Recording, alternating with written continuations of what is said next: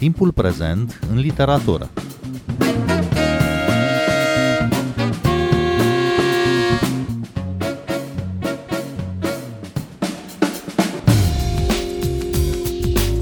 Bine v-am găsit! Noi suntem Adela Greceanu și Matei Martin.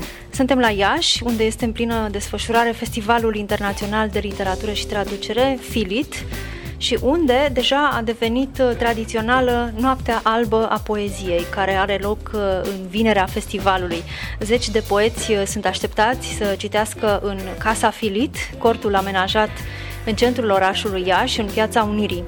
Așa că astăzi vorbim și noi despre poezie cu trei poete. Anastasia Gavrilovici, bun venit! Bine v-am găsit! Cătălina Stanislav, bun venit! Bine v-am găsit! Și Ileana Negrea, bun venit la Radio România Cultural! Bine v-am găsit! Anastasia Gavrilovici a publicat volumul de poezie Industria liniștirii adulților la casa de editură Max Blecher. Cătălina Stanislav a debutat cu volumul Nu mă întrerupe la editura Oh My God Poetry și Ileana Negrea a debutat cu volumul Jumătate din viața mea de acum la editura Fractalia. Spuneam că în fiecare an la Filit vineri e noaptea albă a poeziei, un uh, eveniment așteptat și de poeți, dar și de public. Cum vă explicați uh, voi interesul pentru lecturile de poezie aici uh, la Iași? Și am să încep cu Anastasia Gavrilovici pentru că cred că tu cunoști foarte bine Iașul. Ai făcut parte și din clubul Alecart cât ai fost elevă la liceu. Cred că ai ce să ne povestești. Întâmplarea face că am fost la Filit uh, încă de la prima ediție din 2013 și am participat și eu chiar la Noaptea Alba Poeziei și pentru mine, care atunci eram în liceu, a fost foarte, foarte important pentru că efervescența asta de voci, maratonul ăsta susținut de lecturi una după alta, creează așa o, o atmosferă care mi se pare că dă un vibe foarte cool și orașului și uh, îl bag așa în priză. Și pentru un tânăr poet, cred că e foarte important să intre în contact cu o diversitate cât mai mare de stiluri, de formule poetice. Cătălina Stanislav? Acum, cât uh, vorbea Anastasia, mi-am dat seama că eu am fost prima dată la Filit în 2014 și, mă rog, n-am mai fost de atunci, adică asta e a doua oară când vin. Și atunci am venit uh, ca spectator. Mă rog, știam câțiva dintre poeții care citeau la Noaptea Albă și mi se părea foarte departe de mine locul ăla atunci, eu fiind pe clasa a 12-a, și cumva mă și gândeam că mi-aș dori să existe așa ceva în, în Sibiu. Cumva exista, dar nu era atât de hyped, ca să zic așa, în, în Sibiu. Adică mi se pare că aici se adună oamenii și chiar e, a devenit un soi de tradiție noaptea asta. Lumea știe de ea, se adună oamenii, sunt foarte mulți oameni. Mi se pare o chestie mișto care aduce cumva poezia mai aproape și de oamenii tineri. Sunt foarte mulți poeți nedebutați care citesc, foarte mulți poeți tineri și le dă o șansă să ia contact cu un festival atât de mare încă de la liceu, să zic. Și cum ai regăsit uh, filitul după câțiva ani, timp în care ai și debutat în poezie cu volum? Mi se pare cumva ireal că, că sunt aici în poziția asta de autoare acum, adică data trecută veneam așa însoțitor cumva și ca să casc ochii și eu la un festival mare de literatură și acum să, să fiu și eu invitată la acest festival, mă simt așa in my big girl shoes. Elena Negra, ce să aduce această întâlnire directă cu publicul? Uh, faptul că ești față în față cu cei care te citesc, cu cei care te ascultă? Eu sunt prima dată la Filit și mi se pare ușor copleșitor și chiar sunt curioasă cum va fi. Singura dată când am citit cu foarte mulți alți poeți a fost la festivalul Contrar Așteptărilor organizat la Ghiote în primăvară de Triumfa Miria, festival de poezie queer, când uh, mi s-a părut că nu pot să duc atâta poezie și atâta emoție într-o singură zi și de aceea ziceam că sunt foarte curioasă cum va fi de data aceasta. Sper să rezonez cu poeziile pe care o să le ascult și sper ca măcar o persoană din public să rezoneze și cu poeziile mele. Anastasia Gavilovici, cum e să-ți auzi propria voce citind uh, pe scenă? Sincer, nu mi-a plăcut niciodată prea mult vocea mea, mai ales vocea mea pe înregistrări. Urăsc și nu suport, nu reușesc să mă ascult în înregistrări sau în uh, filmări. Dar uh, mă bucur că totuși oamenii nu sunt de aceeași părere și că de fiecare dată când, uh, când am citit, mi s-a spus că, că vocea mea se potrivește cu ceea ce scriu. Știu că se spune că sunt mulți poeți care nu își citesc bine poemele și nu le fac în felul ăsta un serviciu. Sunt și actori care au senzația că citesc bine poezie și, de fapt, o dau în patetic. Lectura de poezie mi se pare mereu un act cumva intim și mi se pare mai potrivit să semene cu cel care o scrie. Cătălina, scrii altfel când uh, știi, când te gândești uh, că vei face un performance cu, cu acel poem? Te gândești la asta? Nu cred că mă gândesc niciodată că voi face un performance, pentru că, mă rog, la fel ca Anastasia, nici mie nu-mi place neapărat să-mi aud vocea. De fapt, nu cunosc pe nimeni care îi place să-și audă vocea în înregistrări sau să se vadă sau să se asculte. Așa că nu aș zice neapărat că, că scriu cu ideea că poemul meu va fi performanța, sau că eu o să fac un performance din el, că și mie mi se spune că se potrivește vocea mea cu poemele mele și, mă rog, că sunt cumva melancolică atunci când citesc și mi se reproșează des că citesc încet și că vorbesc încet în general și mie mi se pare cumva că și asta se potrivește cu, cu poemele mele, așa că nu n-aș zice neapărat că scriu cu un performance în minte sau că am scris vreodată. Ileana Negrea, ai avut uh, deja o lectură sau chiar două aici la Filit? Cum a fost? Ce public uh, ai găsit aici? Da, tocmai am ieșit dintr-un eveniment la care am luat parte, am citit și câteva poezii.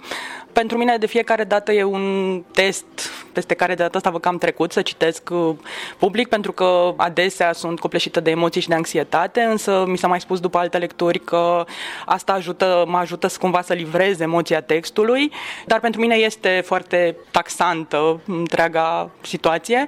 Am găsit un public foarte ok, m-am stat și la povești cu o parte din el pe urmă și pe de altă parte, nu știu dacă e ok să zic asta sau nu, dar ca de obicei a venit și cineva care mi-a spus să-mi fie rușine și că nu sunt de fapt poezii, ceea ce citesc eu, dar e o chestie cu care încep să mă obișnuiesc. Dar uh, îți și aduce ceva acest gen de evenimente? Adică să fii în fața publicului și să-ți citești poezia? Sau e doar un cost pentru tine? E un cost foarte mare, dar uh, este și, nu știu, o senzație de plăcere, de satisfacție și mie îmi place foarte mult și cred, cum au spus și poetele dinaintea mea, că în momentul în care autorul, autoarea își citește propria poezie, ea sună cu totul altfel, pentru că noi știm ce cuvinte să accentuăm, când să ne coborâm puțin vocea, când să, nu știu, folosim o voce mai răspicată. Contează să fiți uh, împreună cu alți poeți pe scenă, la un festival, vă aduce ceva asta, nu știu, vă inspiră Anastasia Gavrilovici?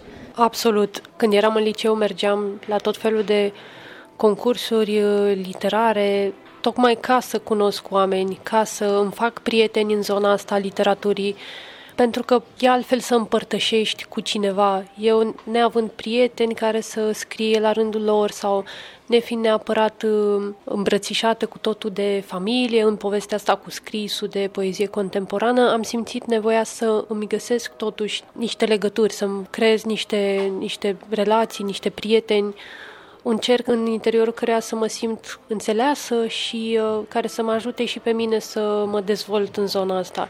Și mi se pare că e foarte greu să evoluezi dacă nu ești împreună cu ceilalți în povestea asta, dacă nu știi ce fac ceilalți ca să vii și tu să-ți uh, stârnească doza de originalitate și să încerci în permanență să odată să fii contemporan și la curent și sincronizat cu cele mai recente tendințe sau cuceriri din zona asta scrisului și în același timp să te simți mai puțin singur.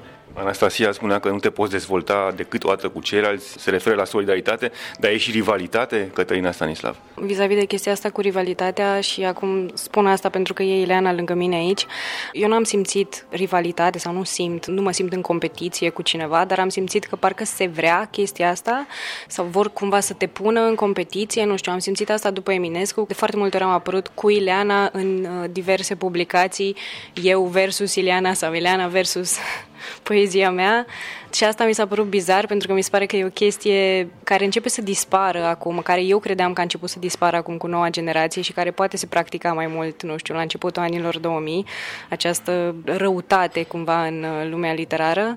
Dar eu personal nu pot să mă gândesc la mine în competiție, mai ales cu alte poete din generația mea.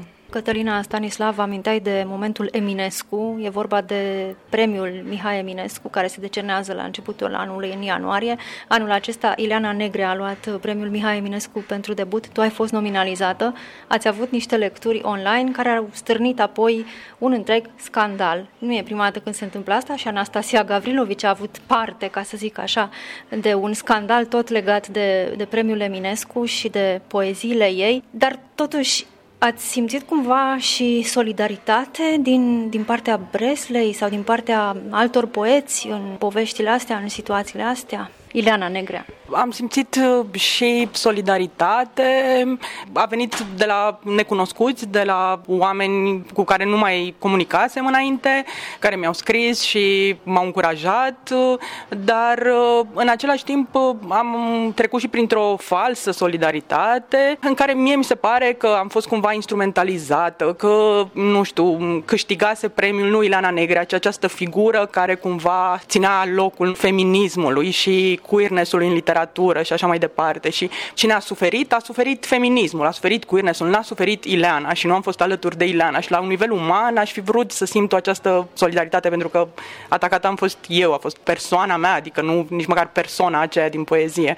Și cum spunea și Cătălina, cumva am simțit că vor să construiască așa în mod artificial o competiție între noi și îmi pare foarte bine că nu au reușit și eu nu simt, nici eu nu simt rivalitate rivalitate, dar o resimt cumva, adică resimt pe margine așa, nu știu, anumite zgomote de fundal care încurajează chestia asta. Atunci când scrii, uh, mesajul susține poezia sau, din potrivă, poezia susține mesajul? Uh, e dificil de spus. Multă vreme, pentru că eram într-un fel de transă și eram pe autoapărare în urma scandalului, în toiul scandalului de după premii, am crezut că, ok, există această dihotomie între estetică și ideologie. Și am zis, ok, atunci eu merg pe partea asta de ideologie și o dau încolo de estetică și o chestie care mi s-a părut așa mind-blowing a fost când am fost invitată de Svetlana Cârstea Cristian la intersecțiile de miercuri și ea mi-a spus, nu, dar poezia ta este și estetică și ideologică. Și m-am gândit atunci, ok, da, într-adevăr, cine definește estetica? De ce estetica trebuie să fie un standard? De ce nu se poate împleti cu un mesaj cumva ideologic? Și ideea este că atunci când am scris, nu am scris cu gândul de a scrie ideologie, de a scrie manifeste. A fost pur și simplu viața mea. Ăla era locul în care mă aflam eu și nu mi se pare ok să mi se ceară, să-mi fie rușine și să mă fac mică, pentru că vorbesc despre ceea ce știu, despre chestiile prin care am trecut. Poate că la un moment dat o să scriu despre panseluțe și soare și atât.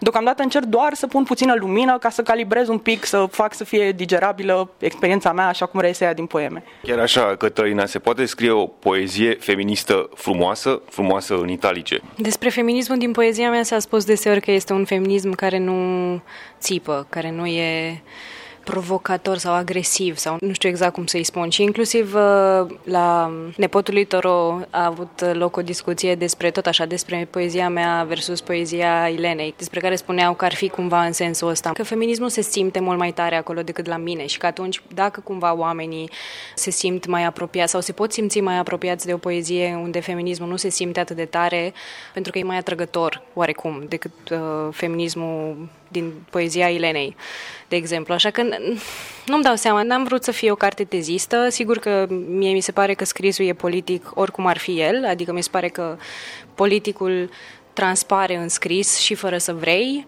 și e foarte greu de zis asta cu frumosul, cu frumosul în poezie. E foarte complicat pentru mine să să-mi dau seama dacă poezia mai poate fi doar despre frumos în momentul ăsta.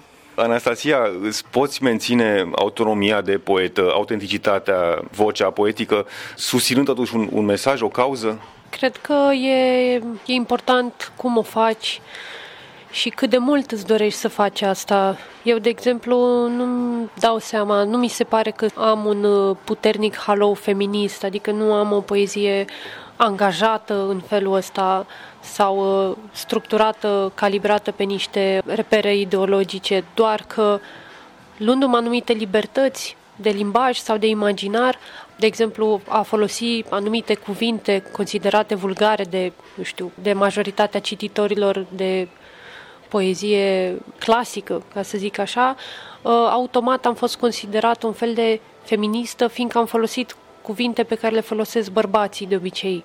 Și uh, când am avut eu uh, episodul cu premiul Eminescu, asta a fost uh, considerat feminist, că folosesc cuvinte vulgare și că am îndrăznit să atrag atenția că nu au fost și poete nominalizate la cealaltă categorie.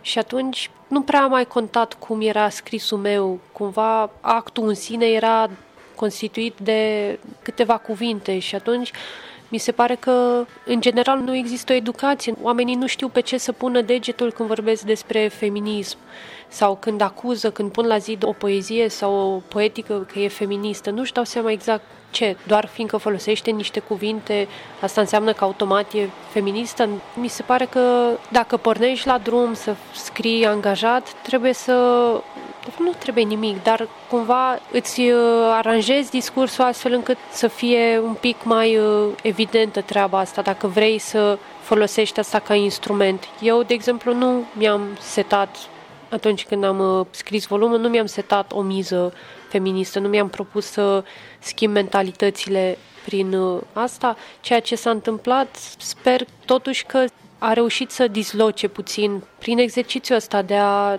te-am luat libertatea de a scrie și de a face poezie cu toate cuvintele. În ultimii ani, într-adevăr, au apărut uh, poete care pun uh, în poezia lor problema condiției femeii, care chestionează societatea patriarhală. Ce rol credeți că își poate asuma poezia pentru a ajuta la conștientizarea problemelor cu care se confruntă în continuare femeile în societatea noastră?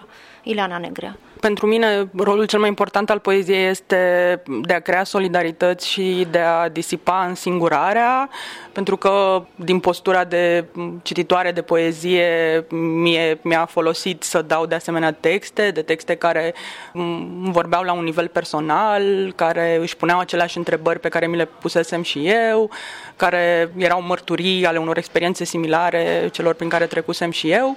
Și cred că da, la nivelul ăsta funcționează, poate funcționa poezia. Cătălina Stanislav?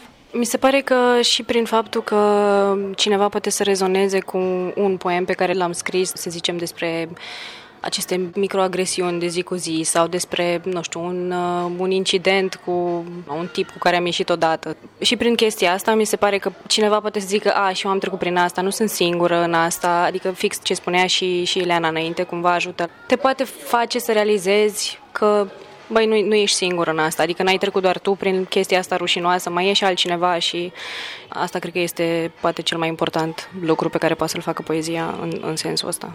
Eu aș mai adăuga și faptul că există multe festivaluri în lume de poezie și există și la noi în țară.